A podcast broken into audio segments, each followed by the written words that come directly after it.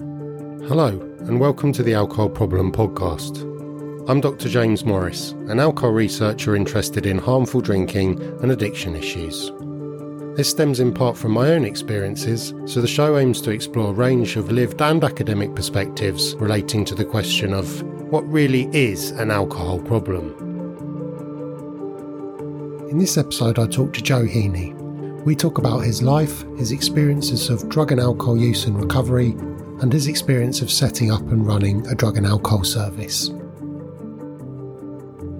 Yeah, so thanks so much for joining me, Joe. Could you just start by telling me a bit about yourself uh, briefly and then how you actually came to, you know, develop an alcohol problem or however you'd kind of describe it and, uh, you know, what, what, a bit about that background story, if, if you like. Sure. Um, so uh, I, am a man of advancing years. I, uh, be 60 in a few years. Um, I've spent the last 15 years running Resolve, which is a drug and alcohol treatment agency that developed into specialising in homelessness, sleeping rough, uh, and then also we're very proud of the fact that we were able to put together a project that uh, supports people from all walks of life, but who are suffering all kinds of inequalities issues, you know, whether that be food, finance, you know, any kind of deprivation, poverty, etc.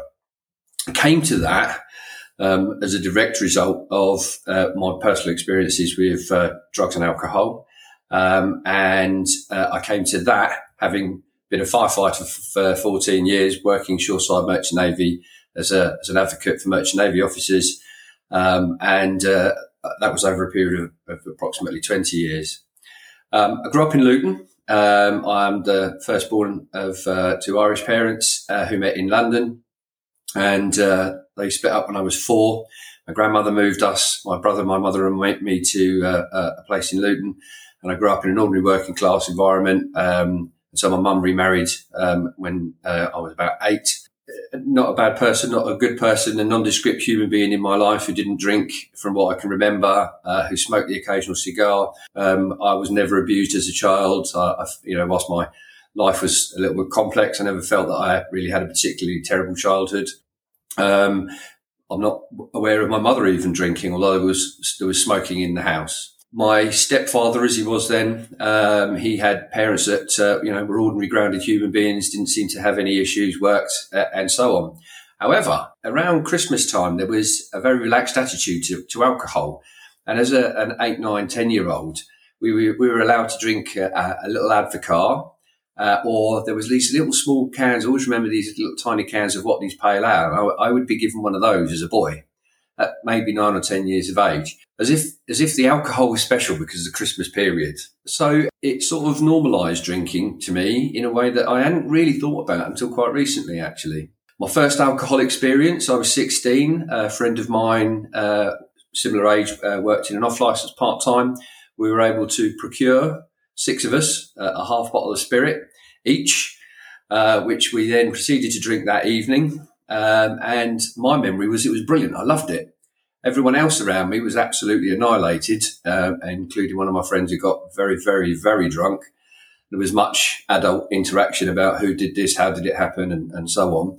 But my, my first experience with alcohol was the complete opposite of what you normally hear with people going, Oh, I got terribly ill. I really hated it. Hmm. I loved it. I drank half a bottle of vodka and I wanted more. So quickly got into drinking regularly. I was a local pub I used to go to that uh, used to let me drink uh, as long as I'd put my drink on another table and, and, stood and played darts somewhere else. At 16 years of age, they were serving me pints. It was fine. And, and so it went. I carried on drinking socially in pubs that would let me. Um, you know, eventually that moved on to the drinking Thunderbird wine. We used to drink that and then go out and, and, and all sorts of things. So I'm, I'm talking 40 odd years ago now, where the modern culture is talking about pre drinks, we were doing it then. We were drinking that, that, that strong wine and then going out and, and, and so on. Um, I joined the fire service in 88. And in those days, we had a bar on the station. Which when I, whenever I tell people that, they're mortified, but it's how it was in those days. It's long since been, been stopped. And, uh, so we were, we were allowed to drink on duty. Um, I became a union official, and trade union culture in those days was full of drinking, lots and lots of meetings in bars, lots and lots of conferences in which you had lots and lots of alcohol.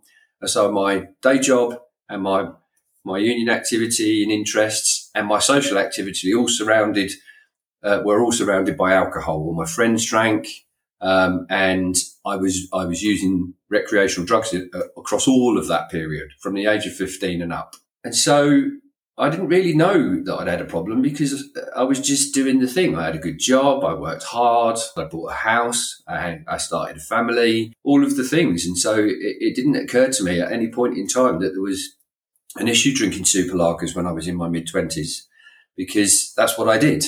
And, and, you know, it was fine. My friends were like, well, just Joe just drinks a lot presumably they were also drinkers as well. It was just maybe your, your kind of drinking was the the kind of the most out of that group. Um, you know, certainly like people, you know, when they're when you're in your drinking kind of periods or whatever, that we tend to socialize with other people that kind of more or less want to do the same, and that gives us the kind of false normalization or normative misperception, as it might be called, that that's just kind of normal. Like most people are really shocked if you tell them or don't believe you that that kind of actually most people drink lit for quite little amounts, you know, like within the guidelines.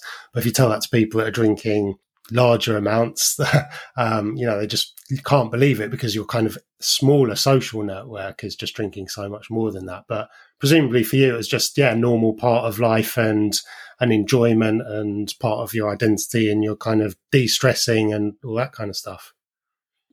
No, indeed, it absolutely was. We, we met as we met as couples and families and socially, and you know, if we had a barbecue, there would be drinking, and it wasn't raucous drunkenness. It wasn't it wasn't wild debauchery. It was just, hmm.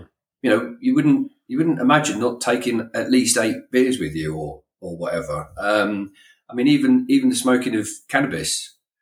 You know, I would sit in a barbecue with a number of us having a spliff as a social activity Hmm. Nobody was getting, you know, in, any kind of feeling that this, this was leading us to a terrible place because it was it was normalised um, within my social network. Um, not everybody smoked cannabis, but you know, large numbers of us did, and some people only smoked when they came to my house, for example. Um, that might happen, and uh, and so it, it, was it was a very normal way of living for me. It was all part of, of who I was. The, the way, as you say, the way that I unwound the, my social activity. Um, you know, I'm, I'm, reminded of an analogy of of, uh, of, the generation before us who would come home and immediately go straight to the to the whiskey or have a brandy uh, upon walking in the door. Well, I would have a spliff and a super lager. Kind of, what's the difference? And uh, and so it was that really. I sort of carried on. There wasn't there wasn't the breakfast beer as I would call it. I was working normally. Um, like I said, I was I was I was working hard, and, and I had a house and a home and a mortgage, and and uh, uh, then in the mid nineties, uh, I had some issues surrounding my own re- problems with relationships. Given that my mother had married and remarried and divorced again before I'd left school, um, that's probably some some history there. Um, and consequently, I then suddenly found myself drinking very, very heavily as a way of self medicating my emotional response to that. Hmm. Um, until I had a, a, quite a severe, I'm, I'm, probably downplaying it a little bit, but I had a bit of an episode which was linked to an emotional outburst and an emotional response combined with alcohol. Um, that did see me uh, have an episode that caused me to end up in a sh- very short period of, uh, in um, prison on remand. After seven months of uh, going through to court, um, I was eventually discharged with no charges. Um, it took a while for everything to come out. Um, I had lost my job at that point in time, um, but was reinstated. Um, and even then, even then, I didn't think that what I needed to do was stop drinking. Hmm. so I I had a period of time where I had to sort of get my head back together again and get back to work. Um, I'd spent the last seven or eight months drinking quite heavily because I hadn't had anything to do because I was waiting for this thing to happen. So that calmed down for a few years until eventually I went for a career change, which was all fine. And at that point, I was sober. Um, but again, a few years after that, I had some issues um, and I left work by uh, by negotiation. Probably jumped before I was pushed. In truth, Um, and then proceeded into the, probably the darkest period of my life in which my drug use, my alcohol use became what I would call dangerous. Um, and uh, so, yeah, so I was drinking in the region of between 60 and 90 units a day, every day. I was misusing class A drugs quite heavily. I was now associating with people that were not part of my friendship circle in order to precipitate the use of those things. Um, and eventually, again, had another episode that saw me hospitalized, uh, period in a mental health institution. And fortunately for me, I had a, a community practice nurse that was supporting me through my addiction st- stuff, and she sent me off to a rehab. And that was that was that moment. I had I didn't have had no grand epiphany. I had a really terrible experience that that resulted in being tasered. Um, and, that, and that was, I woke up from that thinking, that, that is definitely not a good feeling. took me hmm. the thick end of two months to get over the pain of that. And that was a stark awakening.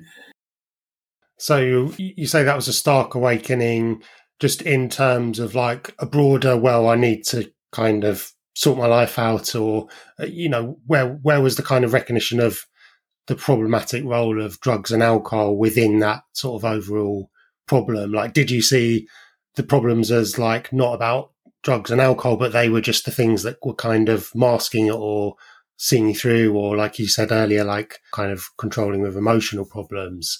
I, uh, I suppose, like I said, I'd got got myself into a very very dark place in which my life had stopped functioning in any on any level. I was literally moving from one moment to the next in order to, to be able to just try and get through. And uh, so I was I wasn't at the point where I was stealing from shops or anything like that. I was a pretty rubbish shoplifter, it's got to be said.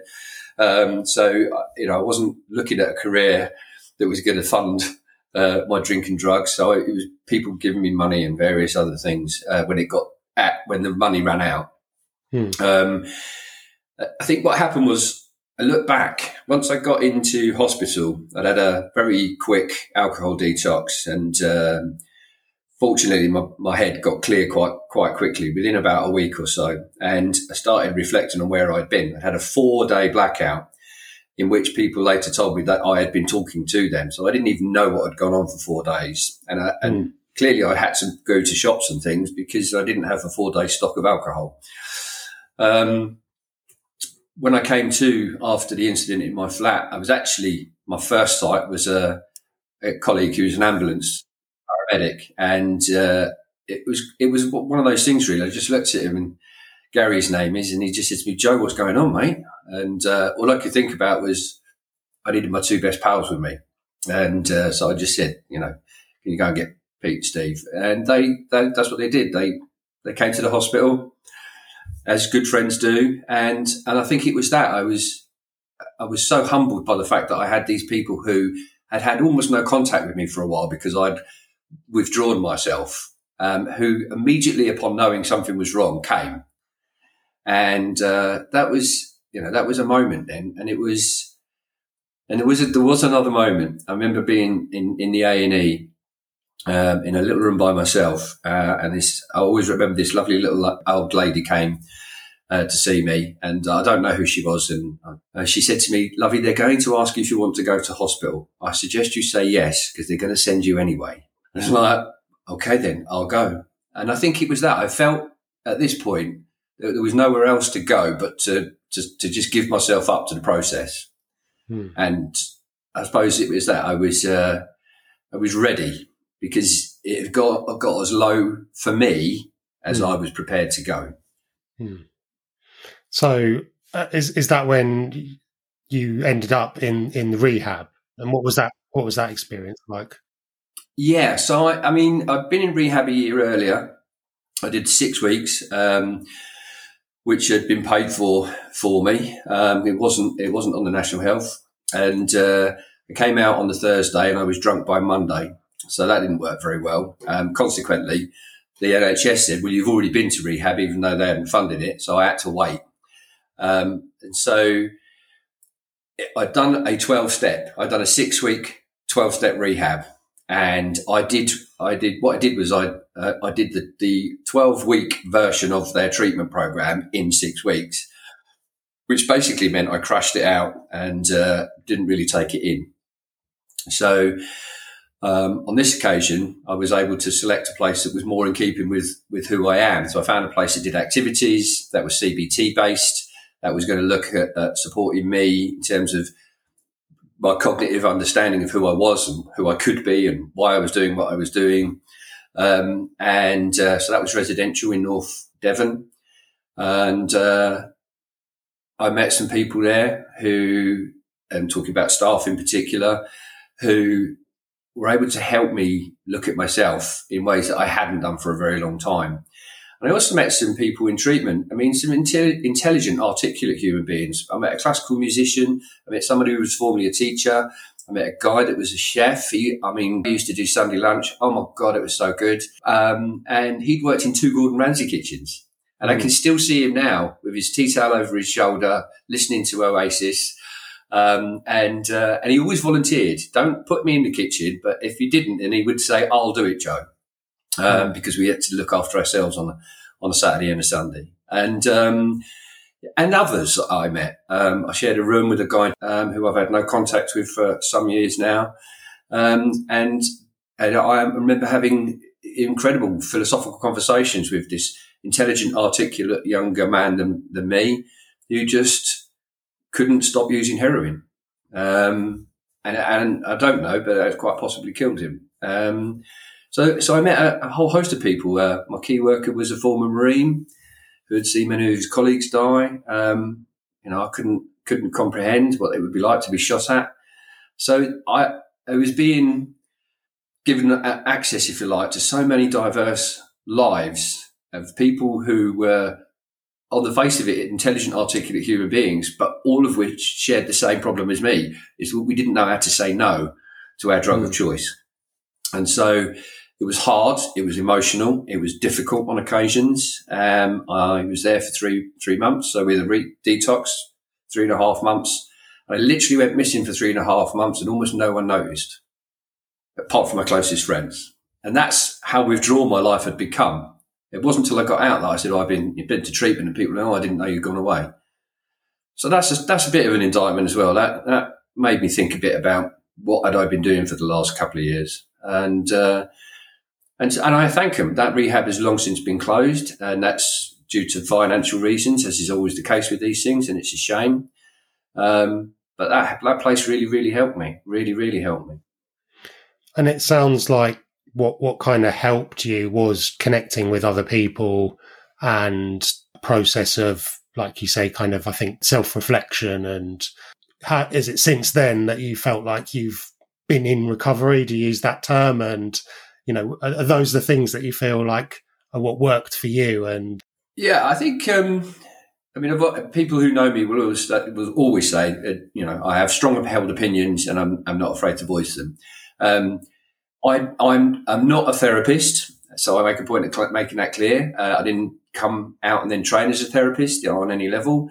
What I did was in that year between rehabs, set up an organization, then went into treatment and then came out and said, okay, what can we do to make this work? Um, I don't use the word recovery very often because what I find is when I've heard people talk about it, they talk about recovery as if it's an entity um, and, I, and so I, what I have said to people historically over the years is don't see it as a thing, just see it as a way of living. And, and it's, I think it's that thing. It's, uh, you know, I've had all sorts of people say to me, you know, you're not, are you not drinking? And, well, you know, why, uh, you know, the why doesn't matter. And there are fewer people saying that now.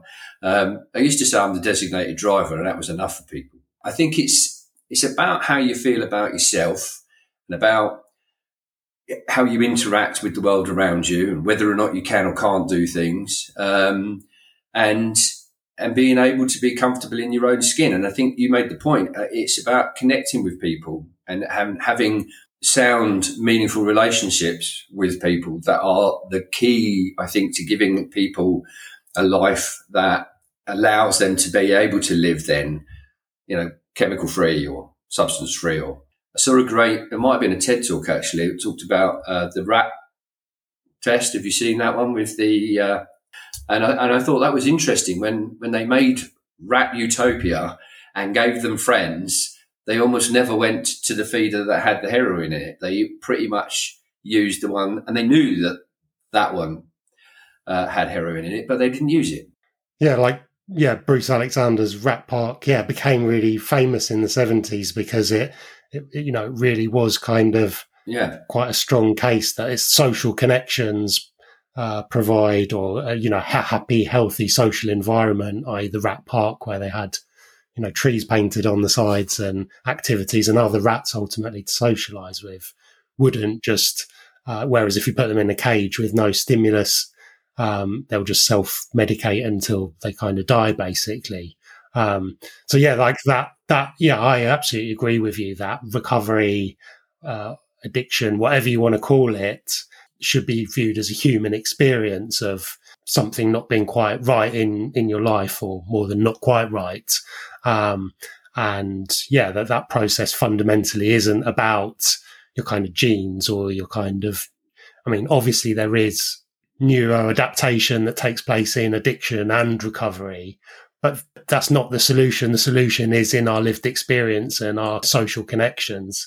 And I think life is stressful and throws lots of challenges at us. But I think, again, going back to what you said earlier about drugs and alcohol being a kind of emotional damping mechanism and a kind of immediate stress response that in the context of your life where alcohol had been so normalized and so available, that was just you know, almost the kind of normal thing to do. I think the same for me when I went, you know, as a teenager, we could buy alcohol from pretty much any off license and drink in parks. And, you know, I went to university initially to drink and have fun as I would see it. So, um, yeah, I didn't realize at that time that, that that appealed to me so strongly because I think it provided in some ways similarly a, an escapism, a way of, releasing and letting go of kind of stuff that I'd maybe emotional stuff that I'd kind of maybe internalized.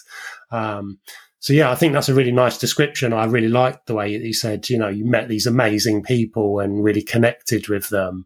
Um, and you know, that that was a kind of process of finding a way back in the world without needing or using drugs and alcohol as a kind of default switch off or escape or whatever. No, indeed, and and the guy that ran the re well, he, he set the rehab up. He I, I met him, and uh, he he worked in the city originally, and uh, he couldn't get a rehab for his brother who had an alcohol problem, and he, he didn't tell me much detail, but that's as I understood it, and uh, so fair play to the guy. He set up this residential rehab, and he lived in a two bed flat in order to be able to fund the rehab, and he was there cleaning out the gutters, mowing the lawn, and and, uh, and all of the things. And uh, what he did notice was that there were a few people that were getting quite close to completing their treatment, but not really making the end because it can get quite tricky at the end because you're no longer misusing, you're no longer full of chemicals, all your emotions are all, you know, out in the open and everything gets, it's very difficult for a, for a little period of time until you learn to be able to control that a lot, a lot better and, and feel as well actually be able to feel. And uh, so, as a little bit of a character, he said, Well, what I want to do is I want to reward people for having completed treatment successfully. And uh, we went through a little process where he asked people what sort of things. Anyway, he ended up saying, Well, okay, what I'll do is I'll pay for a, a day's glider uh, fund for you. So you can go and you can, you can go in a glider and you can fly a glider. And three of us at the end of my period there uh, went for this amazing weekend. Now he paid for that. He did that himself. That didn't come out of any funding. And, and again, it was like, this guy inspired me. I mean, uh, half of the model, some of the model that Resolve is based on came from how he did things. Um, and what I did was I, I applied various aspects of the experiences that I had had that were positive to a model of treatment that wasn't just about looking at the clinical aspect of a person's addiction. It was looking about you know, who they were, how their life had been, whether or not they needed support in dealing with trauma, because that's often the case as well, whether or not they had issues with relationships and all of those things. Some things were done within the group environment and some things are absolutely only appropriate to be done with a, qualified counsellor. Um, and we tried to do activities. We tried to have some fun. Um, we would always have a Christmas lunch, for example, um, for people before Christmas. Um, and it was it was all about saying to people, life can be fun now. You don't actually appreciate how much fun life can be when you're busy self medicating with the curtains closed, isolated, with no friends around you.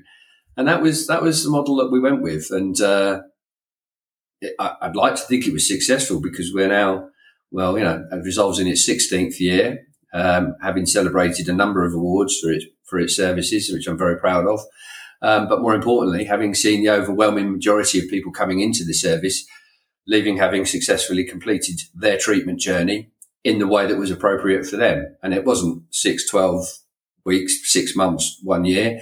We, we had people for whom it, it required many years for them to go through a cycle and to relapse and to be able to be allowed to come back and to not worry that, that, you know, because it didn't work last time, there'd be no faith in them this time. We, we said every time, okay, maybe this is the time for you. Um, and uh, I was the same as that. I had a, a, number of occasions before I was able to look at life in a way that, that gave me optimism and positivity. So that's that, that was basically it. I I merely tried to hand on the baton for all the good people that had helped me through my journey on for people that are going through the same thing or similar things uh, in their journey.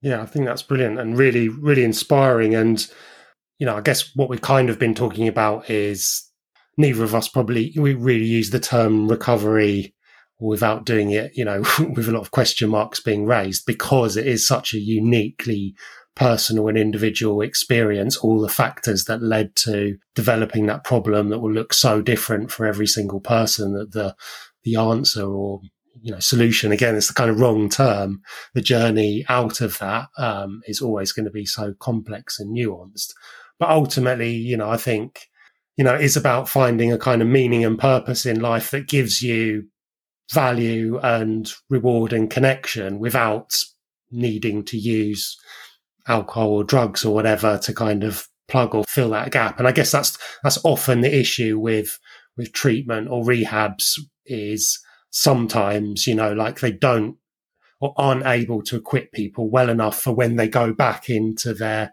home environment or you know you know if if, you, if nothing else has changed in the environment then it's very difficult however much you've kind of may want to change or have, have done other stuff that that other home environment can be full of cues and triggers and pressures um, and but whereas if you can kind of go back into it or into the world or approach the world with with kind of a sense of or a purpose or, or, things that you really want to pursue that are going to really help you. And I think that is why, you know, mutual aid really often does work is it provides social networks who, um, you know, are geared around not using drugs or alcohol. Um, so it provides that really important social function.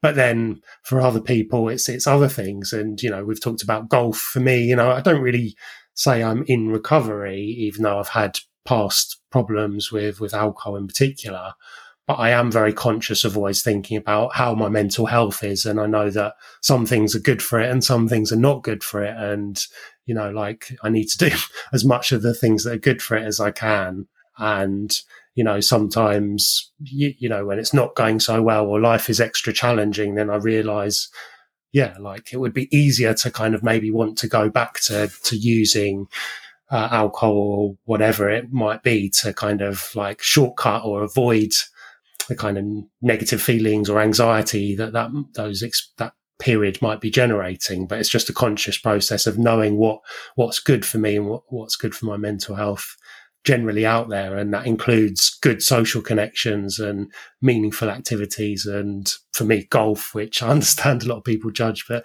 you like it too. So yeah i think I think that's um, you know that service as a really holistic thing that really takes account of a person's needs and where they are and what they want. Um, is is really yeah a, sounds like an amazing example and obviously has been doing well if it's been going for 16 years in these really tough challenging funding times. No indeed. And actually interestingly what we've not talked about is is how addictive behavior traits can often be used very positively um, in as much as I remember being told by somebody some years back that uh, addicts often makes, make the best entrepreneurs, um, principally because we're not afraid of risk. Um, you know, and that I think it's that my my ability to be the complete opposite of risk averse, but to have people around me that would observe the risk for me so we could have a conversation about whether or not this was worth doing. Um, but I think it's, it's, it's also that ability to be able to be single mindedly focused on a single thing. And, uh, and I, and I do attribute a large amount of the growth of the charity down to my ability to be able to say, this is worth the risk because the payoff is going to be great. Not for me, but for the organisation and therefore for our beneficiaries. And um, you know, sometimes stuff doesn't work. That is the whole point about it.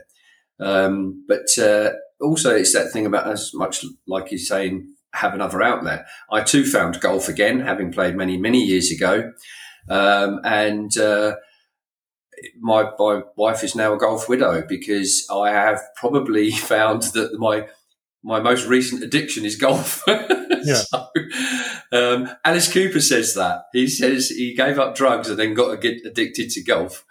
Um, you know, and it's healthy. I'm out with people. I'm, you know, in, in good social environments. I'm walking four and a half miles a day and swinging some sticks around. Uh, probably in my case, I'm walking a bit more than four and a half miles a day.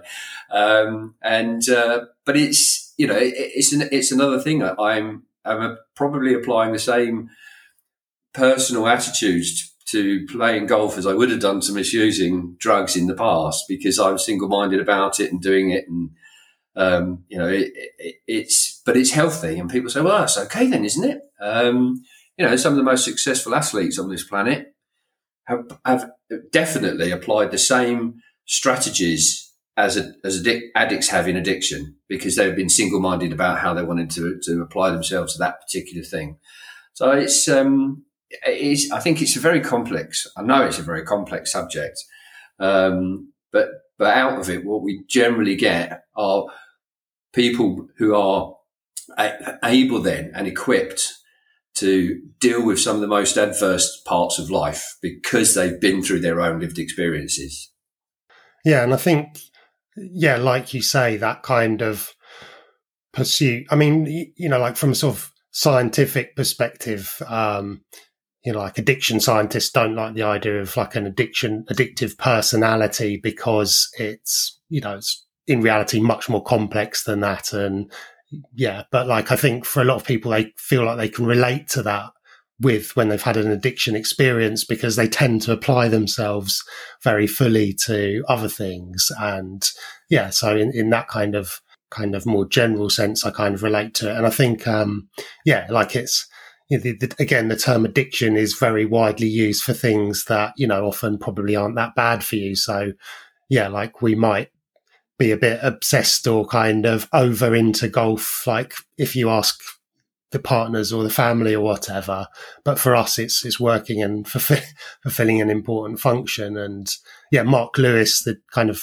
sort of neuroscientist who argues against the kind of disease model of addiction says, you know, lots of what lots of people do looks like addiction. If you think about obsessively playing golf or or sports team or falling in love, those behaviors are very much, you know, aligned with like how people pursue drugs or alcohol or whatever, despite like the negative consequences. So, um, and like you say, yeah, it's like the social side of it and um, yeah, a bit of exercise as well. And, you know, I, I, know people who play golf because they say it keeps me out of the pub for, you know, five hours on a Saturday. And, you know, they, they definitely have a few drinks after, but they're, they're practicing harm minimization in a way, even though they, they wouldn't recognize that term. So, yeah, no, absolutely. So, um, so that's been really fascinating, and I really, you know, I'm really grateful for you sh- for sharing your experience. And yeah, um, yeah, so so you've retired from um, Resolve, which you which you founded and set up and ran for 16 years, but it still exists as a service in Hertfordshire, I think. That's correct. Yeah, I actually I actually retired on the 31st of March 23, uh, which was almost 15 years exactly to the day that we first started with uh, with with Resolve. Um, yes, there was three of us originally, but the other two moved on uh, very early on. And uh, so, yeah, I drove it. Um, I didn't didn't do it alone, of course. I did it with uh, an ever increasing number of people throughout the whole of the 15 years. Some people coming and some people going. a trustee board, staff, volunteers, people who became my friends, um, and so so on. Um, and I think the other thing as well is what I did was I always looked to develop relationships with with people um, so that they would see the work of the organisation, and that that in turn will help people find it. And it's I don't think it's enough to say if you build it, they will come because they need to know it's there. And so we did a lot of work around making sure that as many people as possible would know it was there so that those that did need it were able to find it if they were ready for it. I mean, in terms of the legacy, uh, I'm, you know, I'm very proud of what Resolve has achieved over the years, and uh, we spent quite some time um, with a bit of a succession plan in terms of bringing the team in, um, and uh, the, the, new CEO actually was a former trustee, um, so quite close to home in that regard, but somebody who comes from a charity background as well. There were external applicants, so it wasn't a done deal. Um, and uh, and so the organisation continues. How it will go going forward um, is going to be up to the new team. I took the decision quite early on that because Resolve had formed such a, an, an integral part of my life that moving on, I kind of had to leave it to the people that were I was entrusting it to. Um, nobody really wants somebody looking over their shoulder going, is that the way you want to do it? Because that, I don't think that's conducive to a positive environment. So I, I entrusted it to those that are going to take it on to the next stage, um, in whichever form that is.